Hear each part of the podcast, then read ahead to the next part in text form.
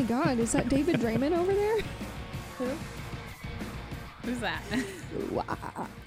oh, You know, people keep finding our. I don't know if you check the email oh. ever. I, I use the term people loosely, but people keep finding our our pa- not our Patreon, our website, and they're sending us messages with the the comment box on the website that Victoria put up, really? and What are want they, me to read some of them. are they nice? Yeah, yeah, yeah, they're great. Oh, okay. Paw Safer can safely trim your dog's nails in no time from home. This one is a really nice message from Krista. Thanks, Krista. Um, Here's one from Jonas. He says 50% off for the next 24 hours only and Did free she- worldwide shipping for a limited time on a grinding coffee beans, nuts, and spices machine. we love grinding nuts. Uh, yeah. um, on my way. question: What hosting site is she using? WordPress? That's why. Here's another one. This one's a great email from Silas, who I thought was my cousin. Because who the fuck is named Silas besides my cousin? Sure. And it says, Morning. Are you scrambling while open jars, bottles, and cans? Yes. This jar opener takes the strain and frustration out of opening jars and bottles. Never struggle with a jar opener again. Thank you so much for writing to us, Silas. That was really sweet of you. I don't know Oh, that I've so- ever had a jar opener. I have a jar opener. They It's don't- just a little thing. But they don't pop up on the website. Like you can't see other people's comments on our website, right? It they're just not, no, they're not comments. It's like the message box Oh, that okay. they can contact us through. Um, so those have been all of our messages. I've been really excited every fucking time, and then I read them, and it's some bullshit. so Victoria, I don't know what you can do, but it's getting my hopes up every time. That's not to say that we shouldn't get our hopes up because we do have a new five dollar patron. By the way, our Patreon is only five dollars a month, and you get at least two extra episodes. Thanks, Marco, for subscribing to our Patreon. If you search for Death by Podcast Team, you can do that. Also, despite these weird messages that we're getting to our website, we're actually doing pretty good because we had a whole fucking debacle. Um, was it last week sometime? I don't know. By the time this comes out, it will have been a month ago. I don't even know if At it's worth least. discussing. Oh my gosh. No, no, no. Just how we went up on we hit the Apple Music charts or Oh. the Apple Podcast charts for music history shows in the United States. And we also hit the charts in Canada, which was cool. So we had a couple of days that I think because we were in the top 100 on the charts, we just had so many downloads, like a crazy amount. And uh, yes, and then with great amounts of listeners comes some great amounts of bullshit. A lot of it was really good. We didn't really have any any negative feedback except for one fucking guy, one guy who commented in our Facebook group. And um, he followed the group. That's where it got me because it's a public group. Anybody can comment in it. And he joined the group. So I thought he was being sarcastic when he was like, Your podcast sucks. These hosts don't know shit. He said that we only we didn't know 80% of what we were talking about and then all this drama happened and like but we didn't even have to say anything because then all of you guys hopped on and were like fuck you nerd. And so we, thank you. Thank you for doing that. We had people in there angry reacting his post.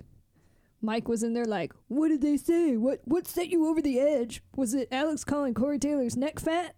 And the guy was like no it's because Spoon Man is by Soundgarden, not Audioslave. Duh. And we're like, that's what did it. That's what sent you over the edge to comment and tell us how much you fucking hate us. Because I don't even remember when this happened, but apparently it did. I'm pretty sure I asked, isn't it? Don't they sing the Spoon Man song? I and then we just started singing that. Spoon Man. Yeah. We just started going.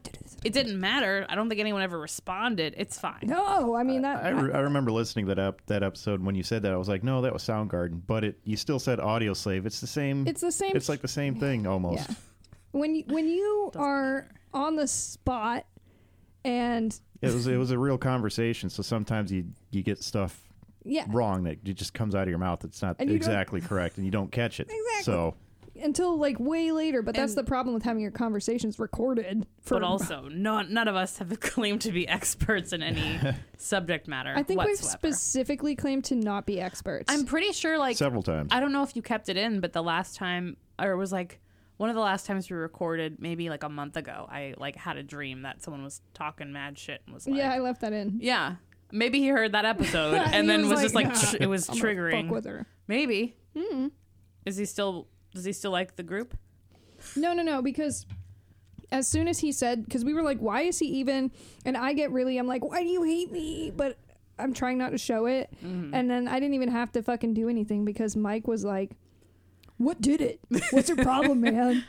And um, he said that, and he was like, "Maybe because fucking Spoon Man's by Soundgarden." And Mike was like, "Yeah," or maybe because it's by fucking Chris Cornell, who was in both Audioslave and Soundgarden. Like it's a clearly a mistake. And then the guy deleted his entire post, and um, yeah, he just never came back. But, But he anyways- probably still liked the page. It's probably still. I mean, he's probably still following our little group. so I did, I did upload screenshots because I was like, "What the fuck?" Like, and I thought it was funny because he got, he just recently got a big tattoo that was pretty good of um, Corey Taylor with his face half, ha- it's half his face and then half his mask for Slipknot. And we had just done the episode about Slipknot, and I was, Uh-huh. you remember, like, I was concerned about saying Corey Taylor had a fat neck, and I was like, I don't want him to get mad at me. And so Mike was like, "That's why he's mad. It's because you said Corey Taylor has a fat neck, and he just got a big old thigh tattoo of Corey Taylor." and he put a screenshot of it up there. And it's right next to his dick and balls. I was like, "Damn, I wish Corey Taylor's face was that close to my crotch." And then he was like, "Delete." so, anyways, it was fun. I had fun. You know, it was really stressful being that successful for two days in a row.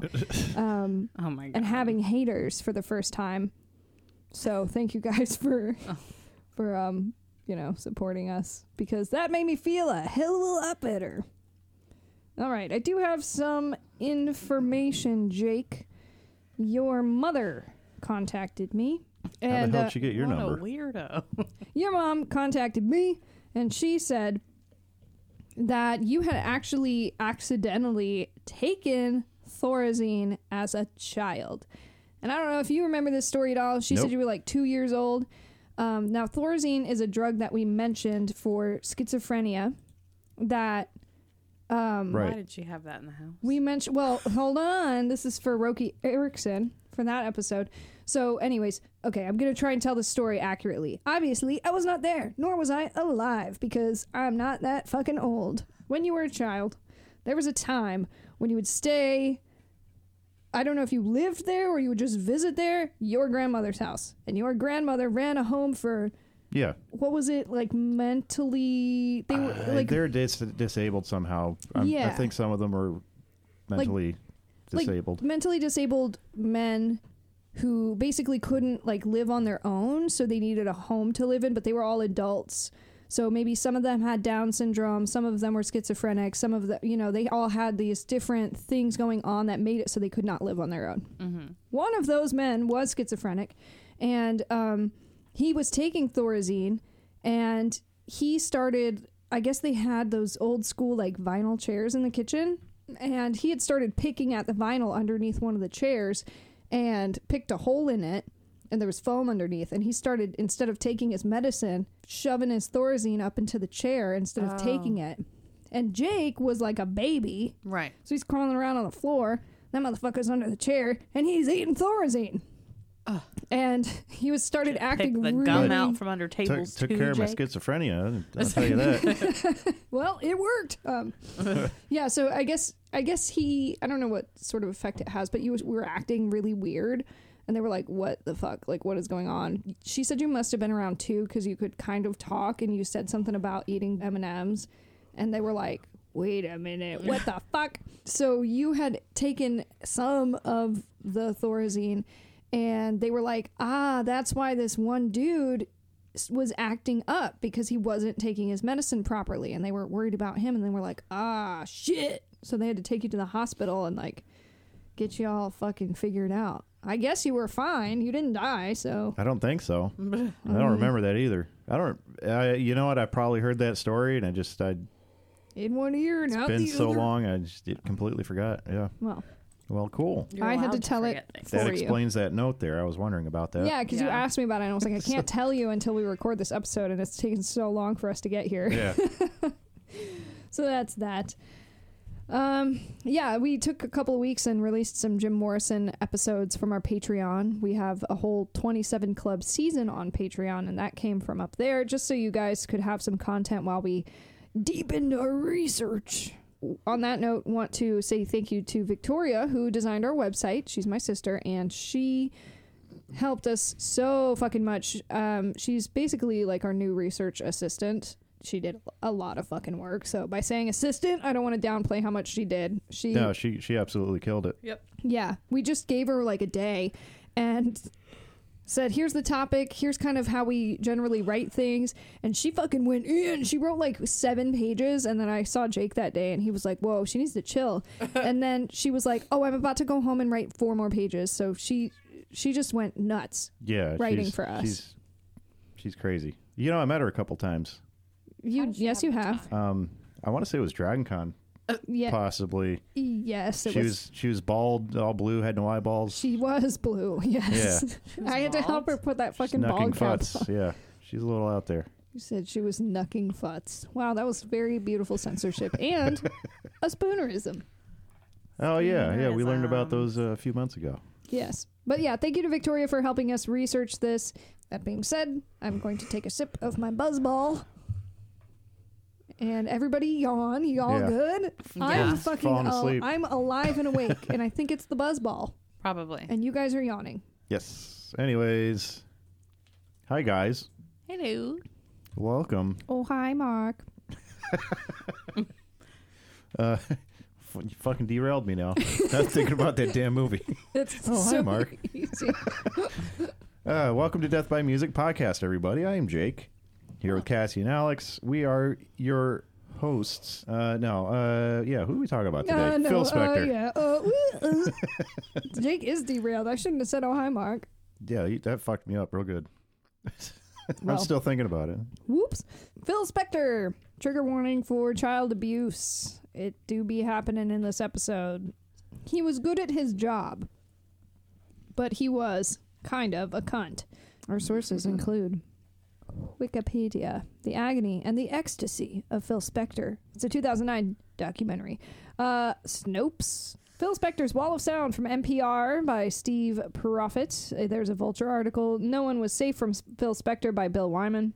A New York Times article Phil Spector, famed music producer and convicted murderer, dies at 81 by William Grimes. Forward Jewish News article How Phil Spector's Jewish success story became a tale of paranoia, drugs, and murder by Benjamin Er Ivry. CNN.com.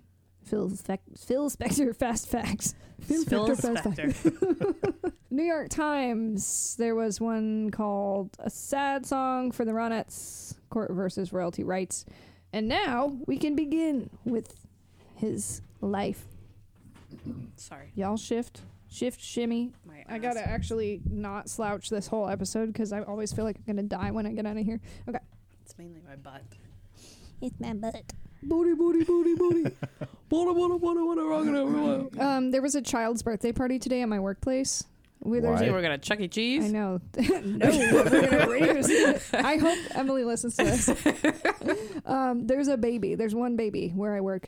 They allow you to take your new your new babies in until they turn two, and then babies are no longer allowed at work. You want to take so mine? that's nice. No, no, no, no, Oh. no. I, that's not what I was saying. Oh, okay. Um, so, anyways, Emily's got a fresh baby, and he just turned one, so he had a baby party, and they were trying to put some playlists on, and I was like, "You need to put on grinding in a sweaty high school cafeteria," right. and Austin was like, "Oh, okay." I'm putting it on, and we were in there, and it was like she moved their body like a cyclone. I love T At the Pain. baby's birthday party, and everyone Yeah. was like, "What the fuck is this music?" And they were like, "I don't know." Alex picked it, and they were like, "That's why she's the program director." Like, I fucking told you. The day I I, do is hear. T-Pain on 93.7, I will be so happy. I got you. Maybe. Back to Phil Spector, though. He is the producer who came up with the wall of sound using the studio as an instrument. He played a hand in bringing pop art into music and developing several new genres like dream pop and art rock. He produced hundreds of songs and rendered numerous hits for the Beatles, the Ronettes, the Ramones, and more. But his legacy would forever be tarnished after he killed actress Lana Clarkson in his home. Spector was indeed a wildly prolific and accomplished producer, but he was also demanding, arrogant, and quick tempered, which caused this story to end in tragedy. Phil was not without his own trauma, so we will take his story back to the beginning with a dysfunctional and violent childhood. So Harvey Philip Spector was a first generation immigrant born in dis- or born in December um, on the 26th, 1939, to parents Benjamin and Bertha Spector. Benjamin and Berth- Bertha. Can, can you imagine being named Bertha and then giving birth uh, to a demon? Um, um, they. Could you imagine being Cassie and giving birth to a casserole? what kind though? All right. So they lived in the Bronx, New York, and Bertha was she had relocated there from France, and she was brought to America in 1911 at just nine months old. Benjamin was born in Russia or in the Russian Empire and brought to America by his parents at, as well at age 10. Uh, both families had chosen to anglicize their last names to Spector on their naturalization papers, and the similarities in name and background led Phil to believe that his parents were actually first cousins. Weird. Gross. Um, in April of 1949, Benjamin Spector committed suicide. Story goes that Ben headed to work one day, parked, and ran a hose from the tailpipe into his car and died of carbon monoxide poisoning. And uh, what was this, 1949? Yeah. Those cars did not have emissions controls on them. Oof. Uh, it doesn't matter. I mean, you could, you can still do that with all the emissions controls that are on there now. You will still die, but maybe slightly slower, and uh, of asphyxiation and not poisoning. Anyways, it's just the, the different gases that come out. The only explanation we could find was due to financial anxiety. That would be the reason why he decided to kill himself. Uh, Phil says in an interview that looks to be sometime in the 70s, though, that his father shot himself in the head. According to several of these articles, though, Phil was uh, that I read, Phil wasn't known for always telling the truth, uh, especially later in life. So I'm not quite sure what he was trying to accomplish by saying he shot himself, but maybe embellish it, make it sound worse. Like I don't more know. tragic or something. Something. I don't know. I could see some people are just pathological liars and they just have to lie about everything. So, yeah, I kind of got that from him while watching him talk. Yeah. But uh, yeah, it's certainly something that affected uh, him throughout his life. Sure. Uh, quite mind blowing for me. His first hit single was actually about his dad and not what everyone would think it is. More on that in a bit. Phil was a shy, awkward kid. I can relate. Are you also a murderer? Mm, not that I'm going to tell you. I cannot relate yet. It doesn't help that his family fought quite a bit. Um, his mother didn't seem to like his lady friends that would come over and just stare them down. If uh, Phil was over at his lady friend's place, his mother would call every 15 minutes demanding he return home. no. Yeah. Oh my Uh, god, I totally get it now. It all makes sense. Uh, well, it's going to get worse. Uh, Oh. She would say things like, Your father killed himself because you were a bad child. Oh. And he'd fire back with, Daddy killed himself because of you. You know, That's pretty gross and disgusting as it is right there. Yeah. well, he learned uh, it from his mom. So. Yeah. Well, that's why he hated women. That's where it starts. That's- is yeah, Oh yeah, you that's hate where it your, mommy issues. uh, what's that guy's name? Ed Kemper. You hate you hate your Oh. mother. Your mother treats you like shit. Then you start to hate your mother, and then you hate all women, and you take it out on your your partners and whoever. And that's Right. why Uh-huh. he was so aggressive towards women. I'm sure coming up later in life, which we'll learn about. Right. Yeah. Okay. Uh, a high school friend is quoted saying they would just attack each other all the time. There's a reason for everything, and with Phil, the reason he's the way he is is all due to his immediate family. Uh, there's even stories from his friends say, saying that she would chase him through the house with a knife. Pretty crazy stuff. Bill Wyman says in his article, "quote From the start, he Phil was a fabulist." A megalomaniac, he told his friends tall stories. He sometimes stalked his girlfriends and treated professional collaborator collaborators, I'm sorry, with contempt. A fabulist is someone who lies or creates tall tales. A megalomaniac is someone who's obsessed with their own power, which I certainly got that feeling from him just watching him talk uh, during you know the interviews and stuff that I watched with him. Yeah, it's interesting learning about people's childhood because you really can see what exactly caused them to be the way that they are. And dealing with that kind of shit, like you totally understand why he would want to be in control of everything. But Right. all of his relationships with not even just romantic, but with other people, people in the studio, it was all toxic because he's never had a good example of a normal relationship with a human being. Yeah. Yeah. I mean, even as a friend is casually saying he sometimes stalked his girlfriends. Like, wouldn't you tell him to knock it off? Like, what kind of friend are you letting someone just continue to do Mm. Maybe not shit? back in the day they wouldn't. No, because stalking. I mean, I just recently heard someone talking about stalking. They like still were like. I mean, I guess you would call it that. I'm like, yes, that's what it's called. Like, why is that still so hard for people to down to Like, grasp the concept of like following somebody and not leaving them alone is stalking them? Yeah. Like, it, that's whatever. Okay. Yeah. So in 1953, Phil and his mother moved to Los Angeles, where she began working as a seamstress. Phil attended junior high and then Fairfax High School. Phil wasn't popular in school, and we're going to see some more things that may describe why he is the way that he is. Uh, described again by Bill Wyman as quite short, with a weak chin and a pronounced, almost absurd Bronx accent. Ah, he's got the odds stacked against him. Yeah. Uh, Phil was obsessed with his looks, uh, especially his hair, which is odd because in the early days it seems pretty tame, but it gets kind of uh, weird and crazy as time goes on. Uh, same with his outfits. Uh, he got picked on and bullied and beat up in school. He was the poor kid amongst the wealthy middle class population at school. Uh, he did manage, though, in high school to garner protection from the football players in exchange for helping them uh, to pass their classes. Nice. It's a pretty slick move. Ah, bribery. Here's something I found interesting while listening to him describe his high school class, uh, of which he didn't hold in high esteem. Quote, our graduating theme was daring to be different, and nobody in the class did it. Everybody turned out to be a loser. Wow. Nobody challenged society. Nobody gave back to society. I've gone to class reunions and nobody's made a difference. Nobody dared to be different. Nobody challenged their own ideas, their own abilities. Hmm. They were all nothing. They are all typical and very disappointing. I'd like to say I'm the only one who dared to be different and took it seriously. I mean, Do you- okay.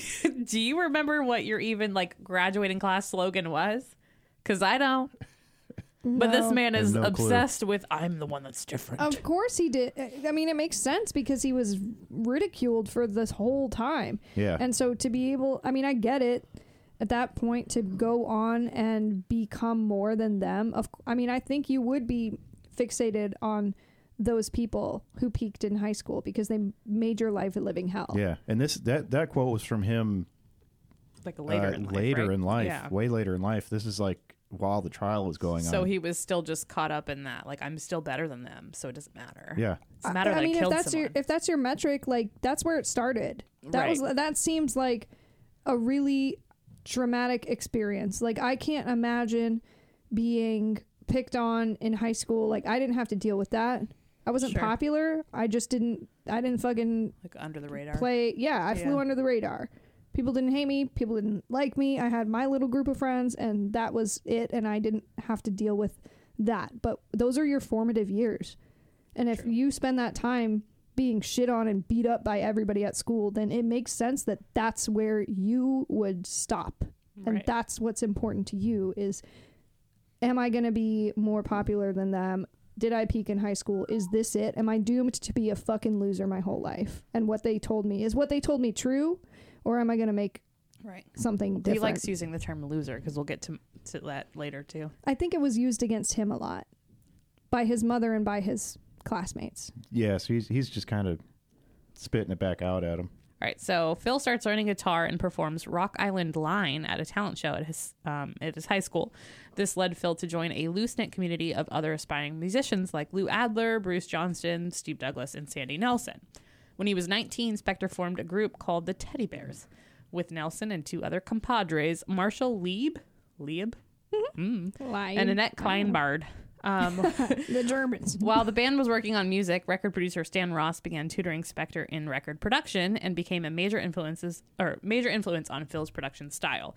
Phil's sister became the Teddy Bears' quasi manager, but she was unstable by many accounts and terrorized Annette. In 1958, the Teddy Bears recorded their song "Don't You Worry, My Little Pet" creepy with Spector as producer. He produced the song using forty dollars from his bandmates, which led them to sign a two-year or a two to three single record deal with Era Records, with the promise of more singles if that charted well.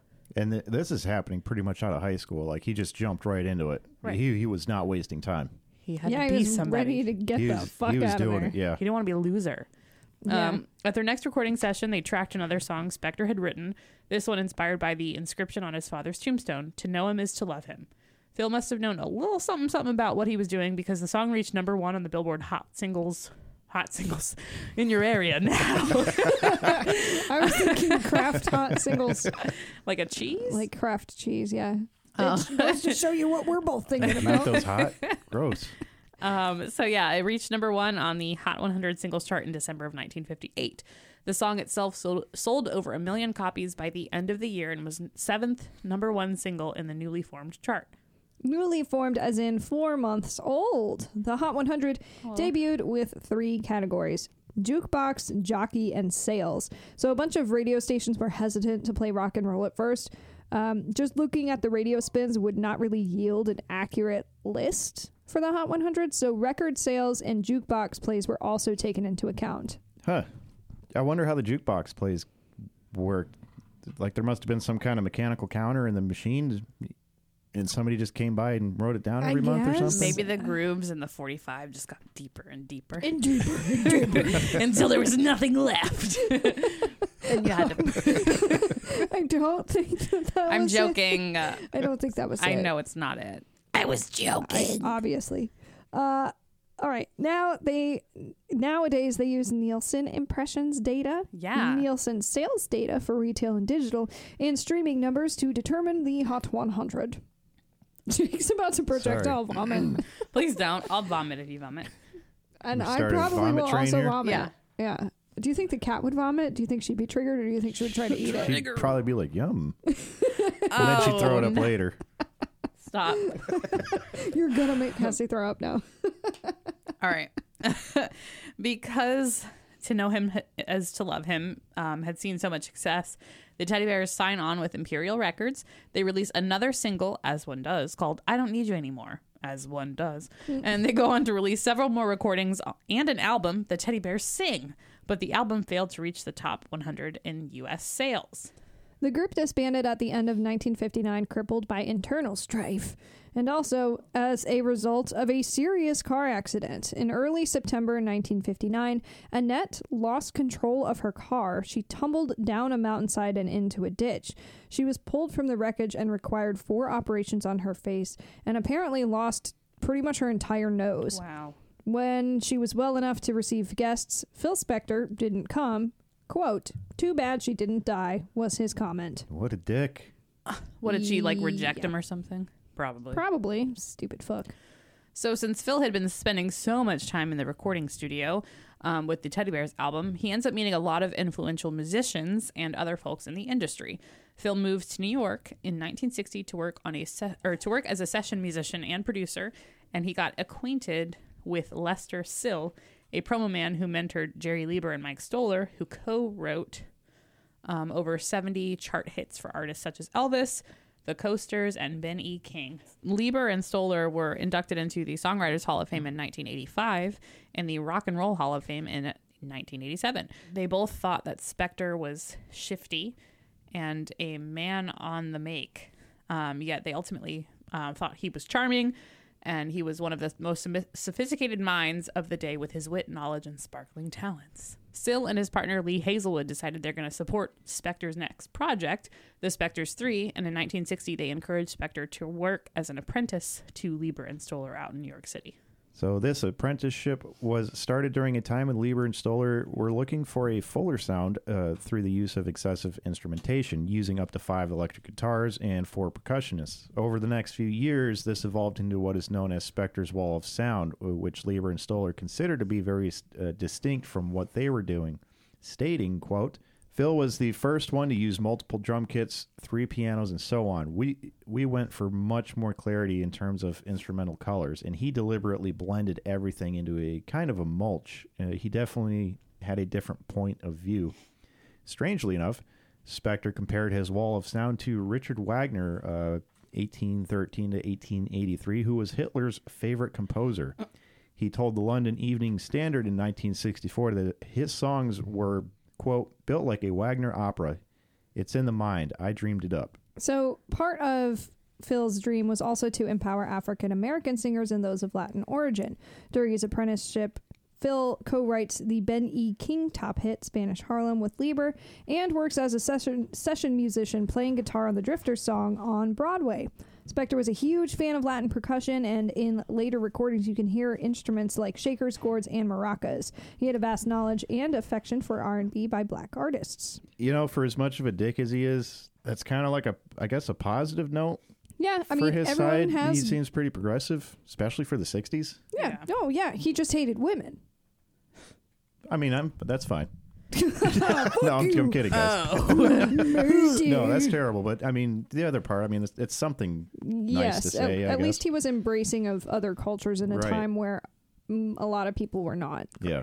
or it wasn't popular necessarily to be. Um, so at this point, Spector is working to produce a ton of new tunes for musicians. He produced songs for LaVern Baker, Ruth Brown, Billy Storm. He even had a hand in the Top Notes original recording of Twist and Shout. You know it, you love it. Um, Spector's partnership with Sill and Hazlewood seems to be a good one, and they keep recommending him for more work. Ray Peterson's hit Corinna, Corinna, um, Curtis Lee's Pretty Little Angel Eyes, the Paris Sisters tracks Be My Boy, and I Love How You Love Me. Homeboy was cranking out the hits.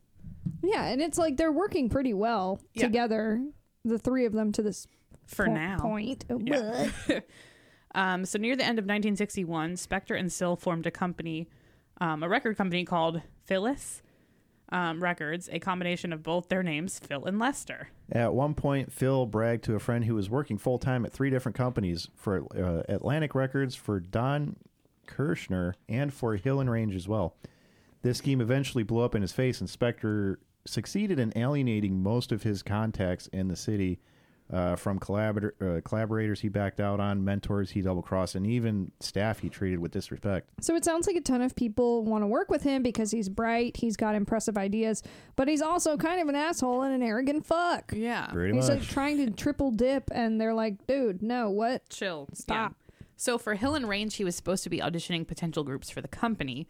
Spector found a couple groups he wanted to specifically work with the Duquesnes, the Creations, and the Crystals. He ended up snagging the Crystals after two of the other groups signed with different labels, uh, which was fine with him. However, the Crystals were pretty pissed because they'd assumed Phil was still working for his old label Big Top, which was better known than what they'd actually just signed with at Philles Records. Yeah. Um, Hill and Range severed ties with Phil when they found out he'd taken the group for his own production plans, even taking legal control of the name. So the Crystals released their first single, There's No Other Like My Baby, and it was a success, hitting number 20 on the Billboard Hot 100.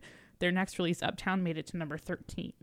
So over the next few years, Phil Spector turned out a string of hits on Philles with the Crystals, the Ronettes, and the Righteous Brothers, all utilizing his famous wall of sound production techniques. Yeah, so senior producer for NPR's Steve Proffitt was interviewing a few of Spector's colleagues in 2003 for an article and kind of broke down this wall of sound technique even further, going off of what Jake said before.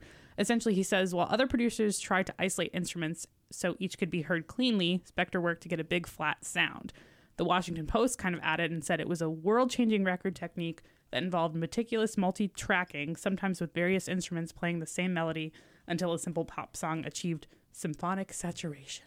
Yeah.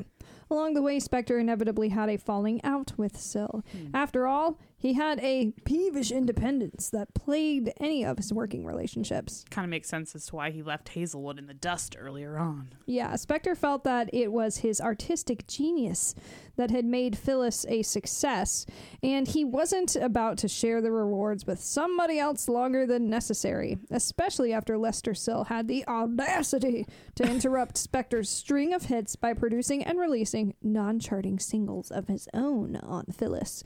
Spector made himself completely unavailable by calling meetings and not appearing for them and then making it impossible to reach him. Once he started making deals and signing contracts without Sill's input, the end was near only a year after the partnership began. Phil made life miserable for Sill to the point where Spector could buy him out of Philles inexpensively and then never paid him the $60,000 for his part of the company. Spector claimed Sill owed, owed him royalties uh, from having worked with the Paris sisters the previous year. This prompted Sill to sue Spector for the payment to his share of the company. I was going to say, did you get it in writing? Because nothing can really be done unless there's a sign- signed contract. Yeah, but they had to have some sort of paperwork about the company. I don't know. Oh, I'm sure, yeah. Yeah. Uh, during all this, uh, when he was at Liberty Records, he heard a song, He's a Rebel. This song was supposed to be released with Vikki Carr, but Spector basically stole it and got it into the studio to have it recorded by Darlene Love and the Blossoms.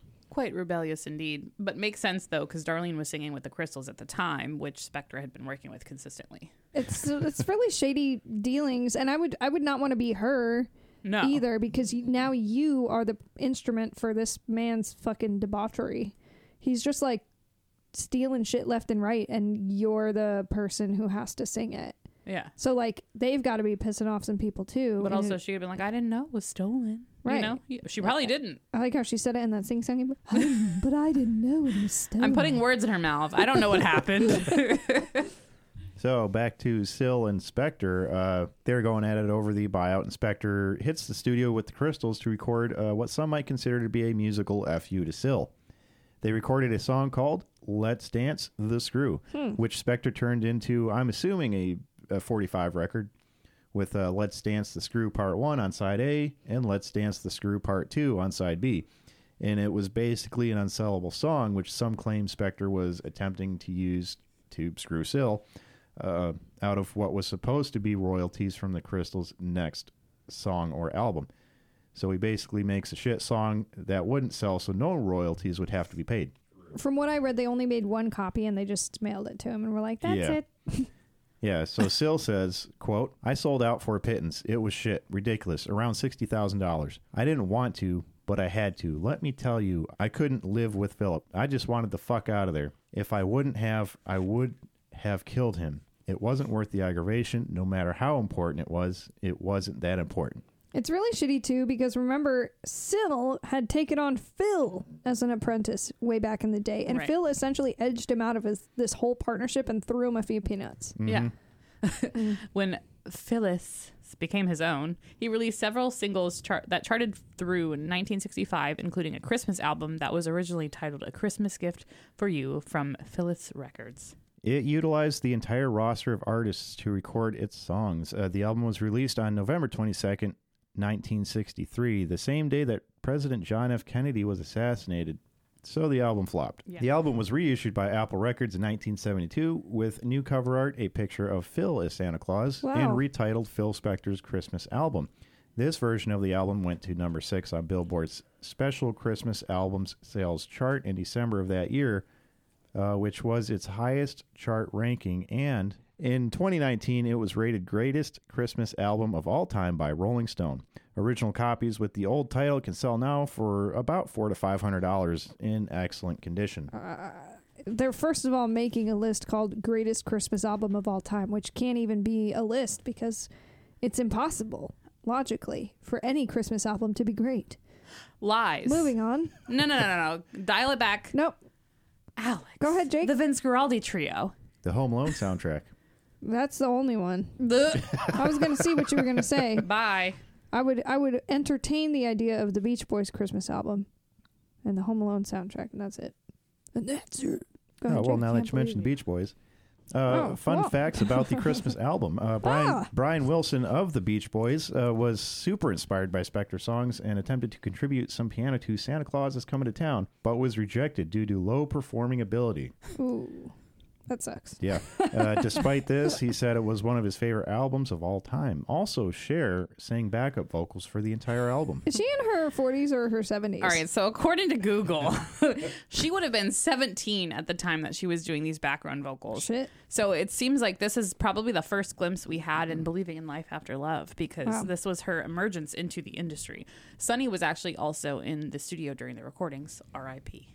Uh, and I do believe I mentioned this in another episode already in the season, but it's always worth mentioning again. Weird Al's Christmas at Ground Zero is basically a style parody of this album. So it's 1963, and it's a big year for Phil beyond the Christmas album. He also married the lead singer from the Spectors 3, Annette Carrar. According to the Vulture article, they were living in New York at the time and discussed getting married in LA.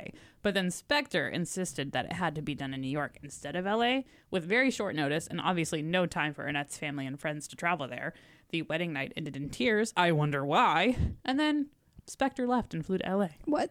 So he like he argued for the wedding to be in New York instead, and then traveled to L.A. right afterwards. Anyways, he kind of sounds like a controlling toxic asshole. I don't know. Maybe he was like a- expecting her to not show up. Like, I don't know. What? What is it? Why would you even get married to her if you're just gonna get married and fucking leave? Like, I and don't then know. we'll see how much worse it gets. I just hate him. All right. So, according to her, uh, Phil was not, or Phil was just not available as a husband, partner, or a friend. As soon as we were married, everything started going to hell. Um, while still married to Annette, he had an affair with Veronica Bennett, who was the lead singer of the Ronettes. He officially divorced Annette in 1966 and kept the relationship with Veronica. Uh, in 1963 was also a year we saw a hit get stolen out from under Spector for once. Yay! Finally, Yes. fuck. Uh, and we did discuss this in another Oh, episode. right, right, we did. Those of you who listened to our Lesley Gore episode may remember a chance meeting between Spector and Quincy Jones where Spector had boasted about recording It's My Party with the Crystals. This prompted Jones to rush the release of his recording, sending Lesley Gore into instant stardom. And according to PhilSpector.com, his recording remains unreleased to this day. It would have been an interesting listen. I don't want to hear. comparison. I don't want to hear it. I- I'm good. Yeah. So in 1965, Spector was profiled in, in the first Tycoon of Teen by Tom Wolfe in the New York Herald Tribune, which is was a prestigious paper.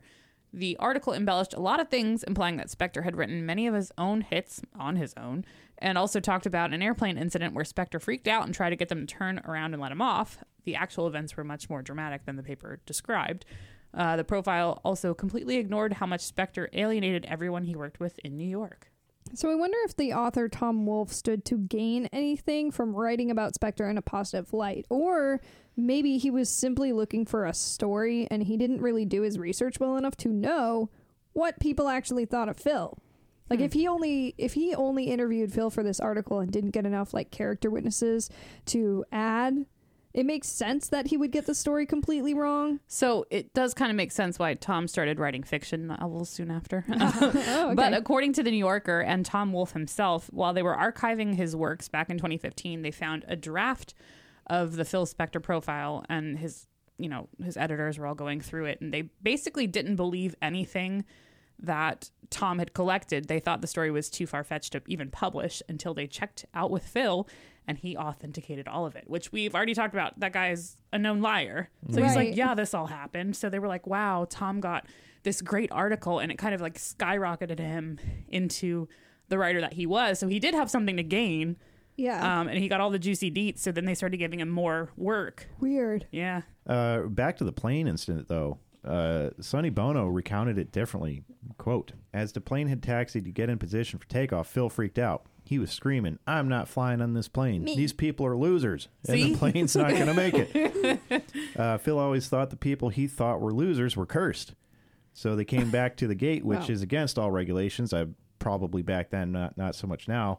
Uh, they threw him off and banned him from flying American Airlines ever again. They took his credit cards and took down all his identification, everything. They hated him, and I think they uh, fired the pilot for bringing the plane back. Uh, well, that, that seems to- to be common practice nowadays. They're like, if you're going to be a dick, get Yeah, the if fuck you're of this acting up- airplane. Yeah, they don't care where they're at. Like Yeah. if you're acting up, you're off. So, uh, Nice. yep. anyways, uh, it seems like Phil wasn't trying to get another plane with more losers on it. So, uh, Cher headed down to the airport uh, to help him get on another flight. She finally managed to convince him after giving him a chain with Saint Christopher on it, telling him it was blessed. Bro. Funny that that's what got him on the plane, though, especially since he's Jewish. What drugs was he on? I want to know. 1966 was a pretty tough year for Phil Spector. It was the year that he divorced Annette to continue his relationship with Ronnie, and although I'm sure he wasn't too upset about the divorce, it's still a stressful process. That he created for himself.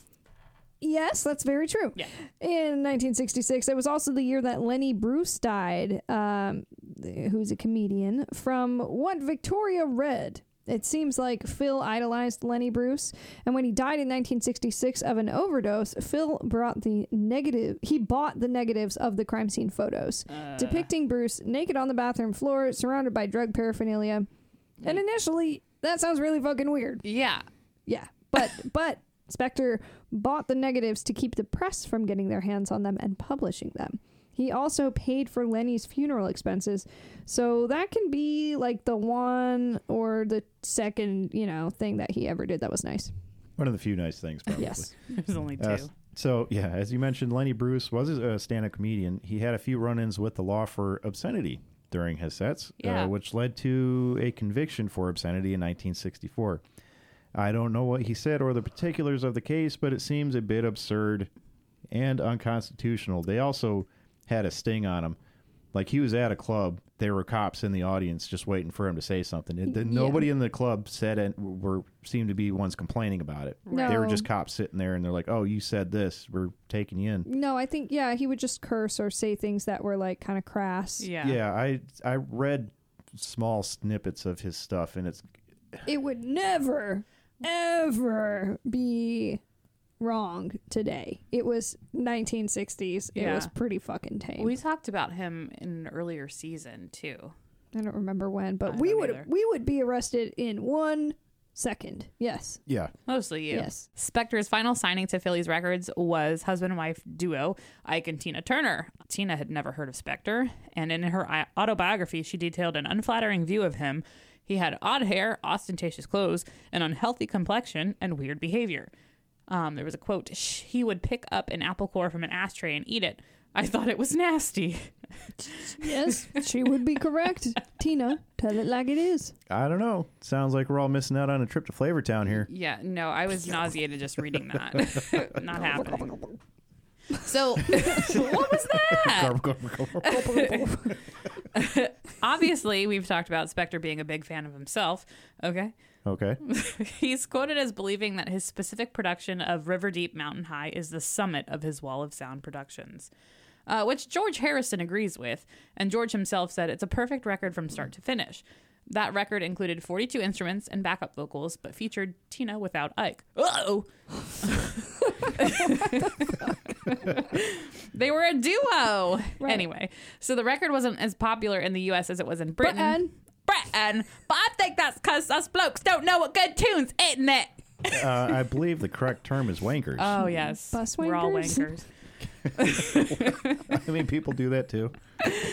Tina believed the record was too black for white radio and too white for black radio, but others thought the record itself was just noisy, which makes sense. 42 instruments and singers do make noise. So, however, they remastered the track in 91 and it does do the song some justice.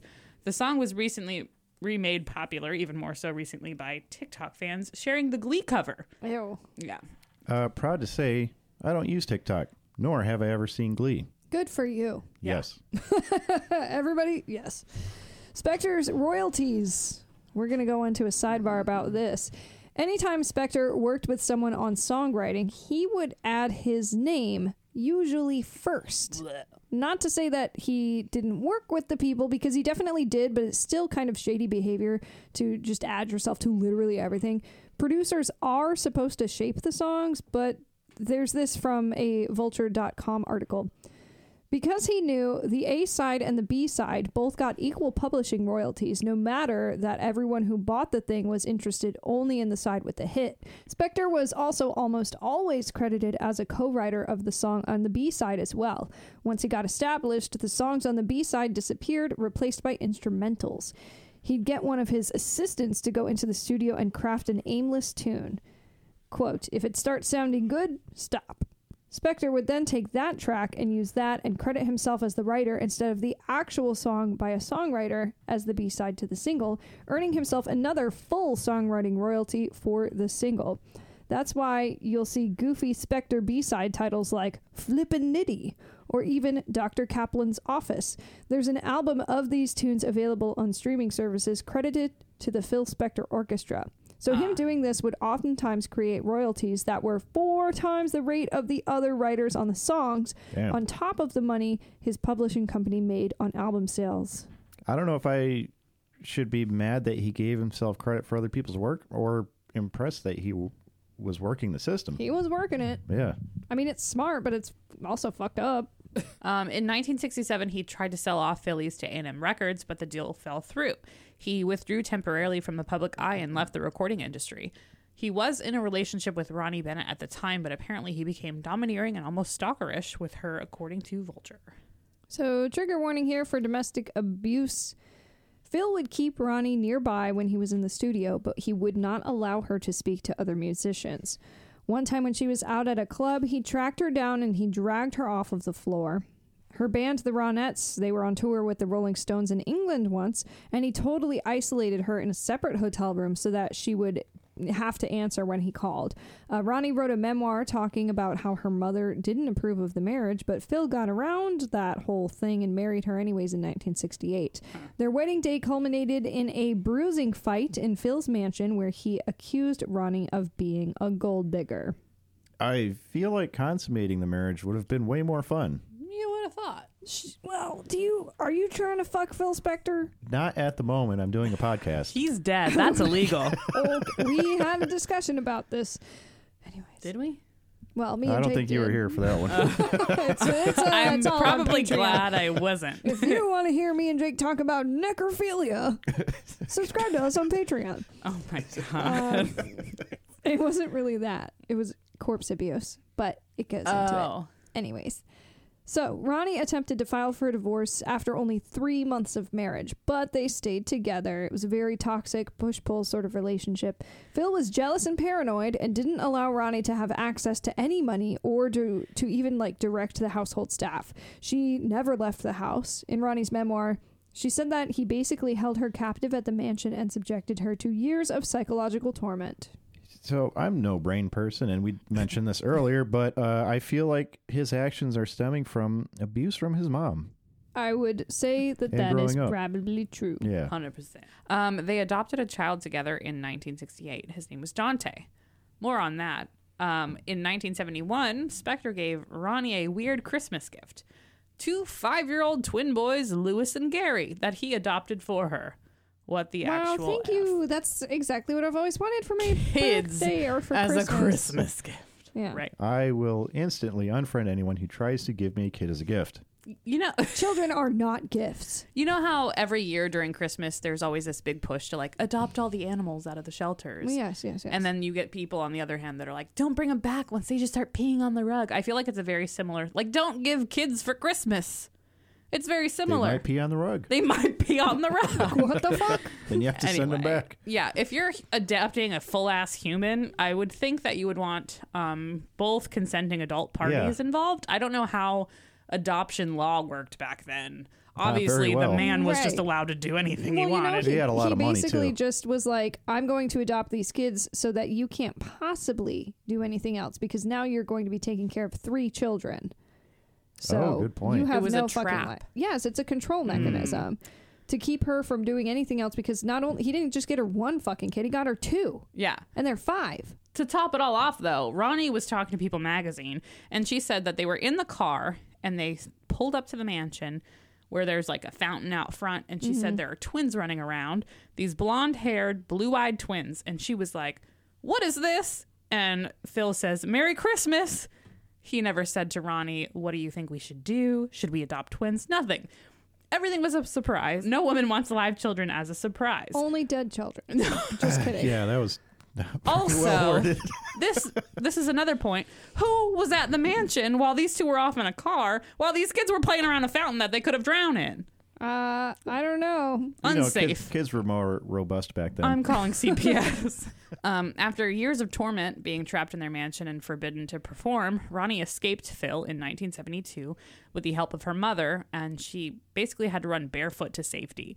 When they were going through their divorce proceedings in 1974, Ronnie forfeited all future recording earnings and surrendered custody of the children during the settlement. She alleged that she only agreed because Spector threatened to hire a hitman to kill her if she didn't. Phil did have to write alimony checks for Ronnie, but apparently would write fuck you on them because, you know, he's just a ray of sunshine. Later on, Spector's sons Gary and Dante stated about their childhood that their father kept them captive.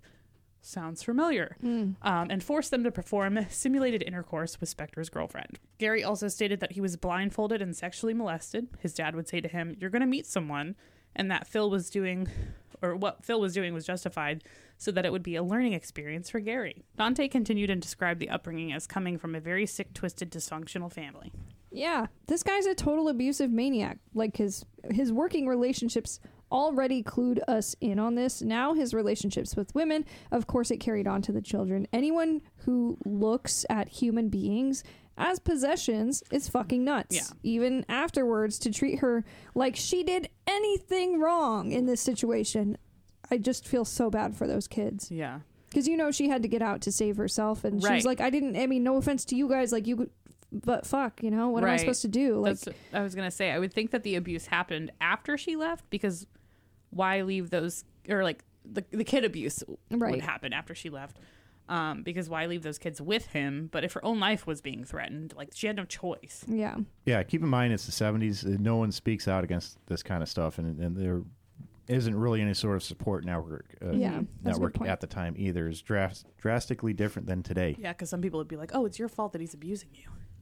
Mm-hmm. Yeah, they put the blame on her, and Yeah. you know, Uh, no, yeah. nobody would there. Nobody there would be there to support her. There's no, like I said, there's no support networks back then. There's Right. nothing. While all this was happening at home, Spector came back into the public eye because he was invited to work on the Beatles' "Let It Be" album. I And- hate that. And what narcissist would turn that down?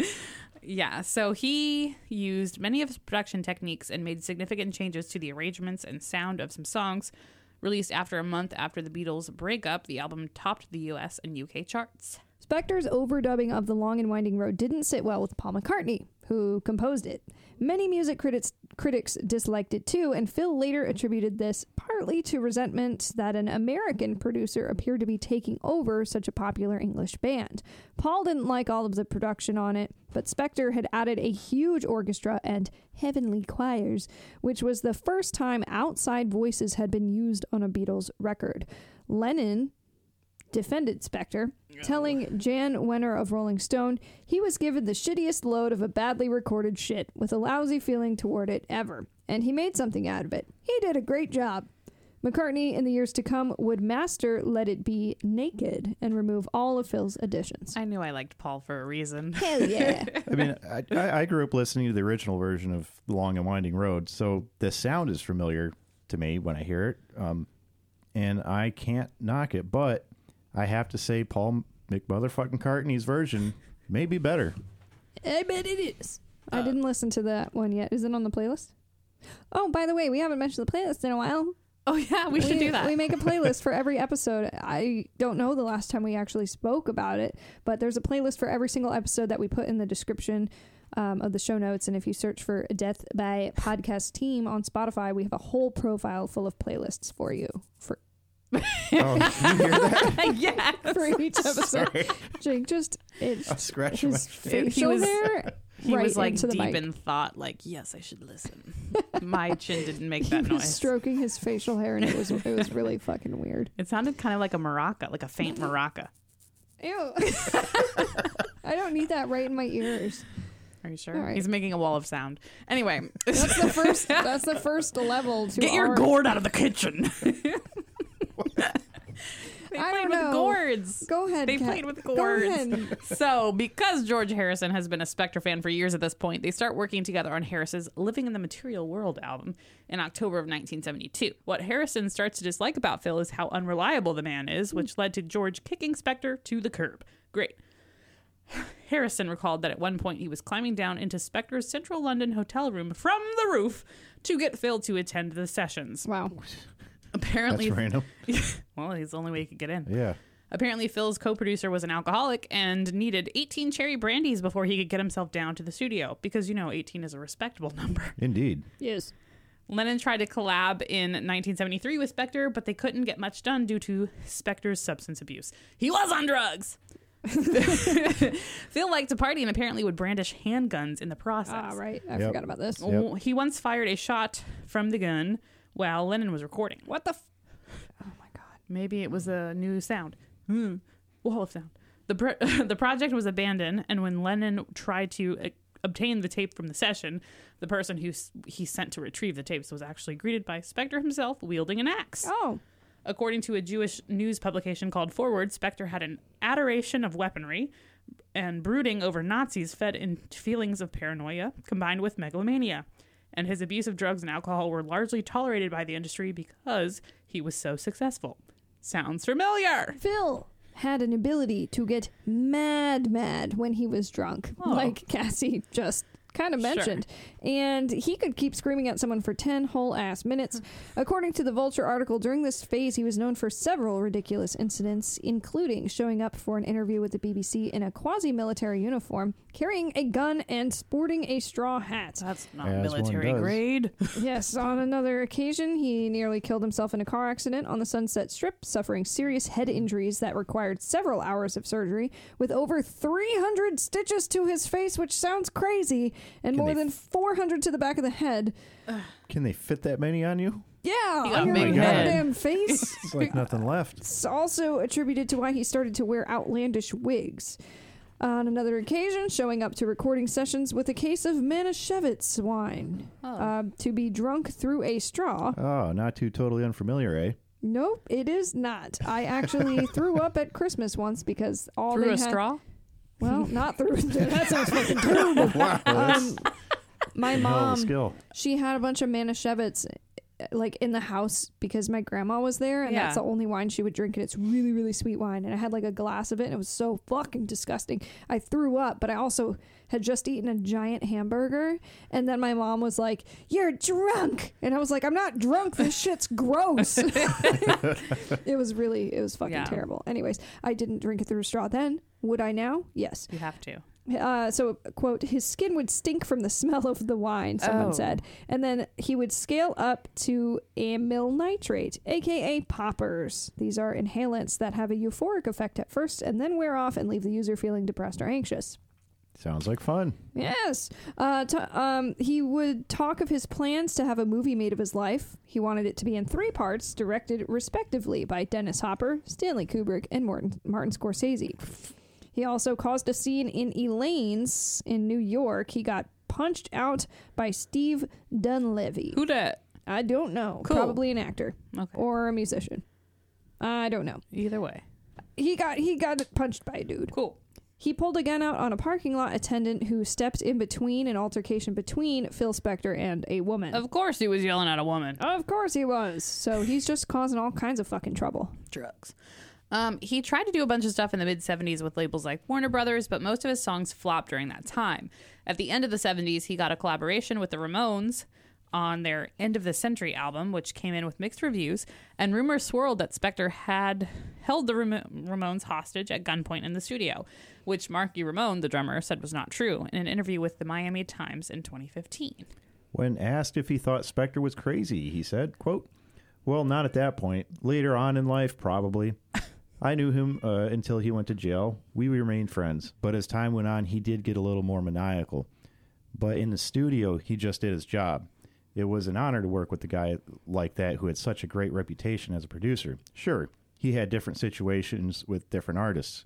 He did pull out guns on different people, but not at us we were all different personalities. We were all crazy in a sense. So it really was like a loony bin, but we did our job, we did it well, and that was the end, or that was the result. End of the century. I don't know if I'm recording a song with my band, I'm not gonna be like, well, the guy pulled a gun on a guy once, but uh, that's not gonna happen to us. What do you mean? So, um, in the early '80s, he was largely inactive except for having a girlfriend, Janice Zavala, who he had two kids with. Their names were Nicole and Philip Jr.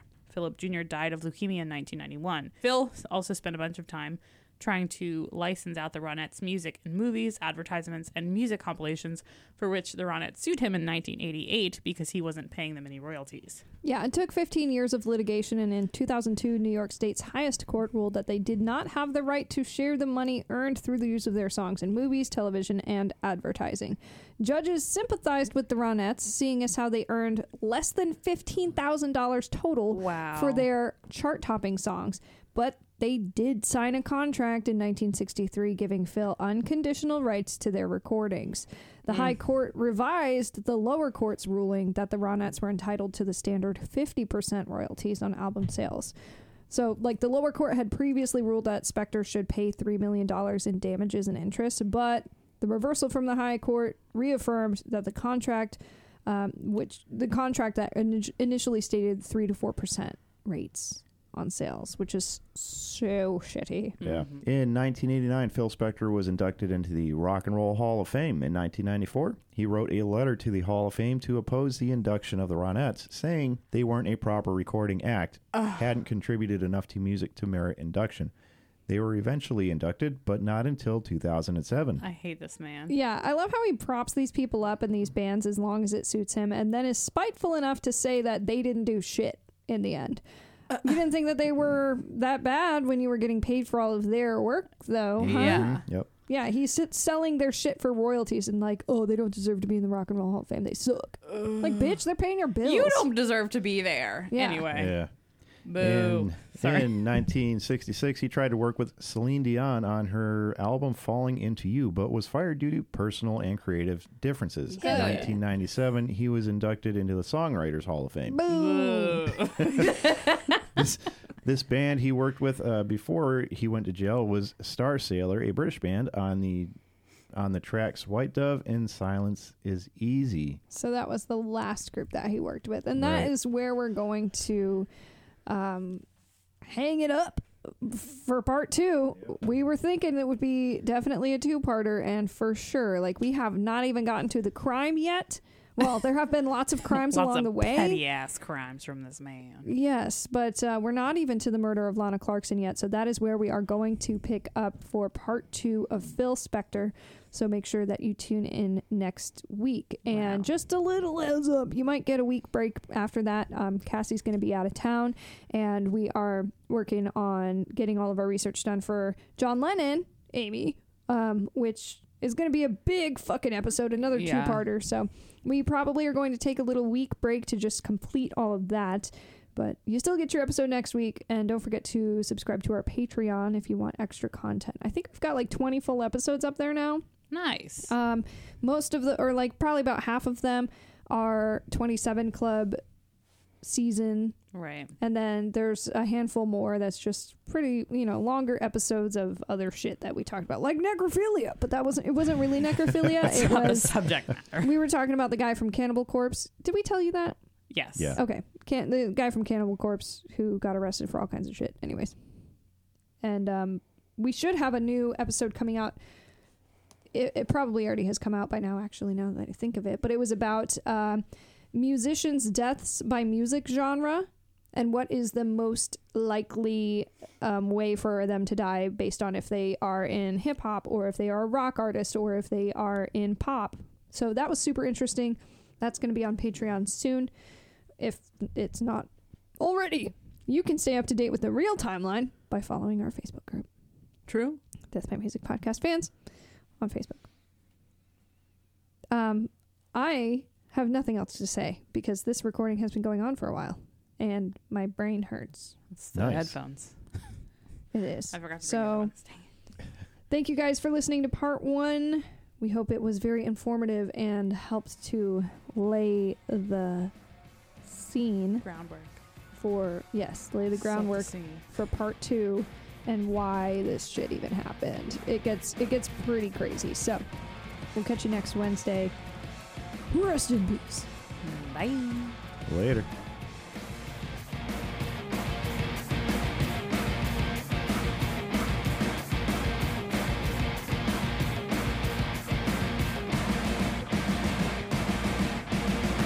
Music by Demons at Demons Band on Instagram. Artwork by Mike Johnson. Writing and production by Cassie Gardner, Alex Motler, and Jake.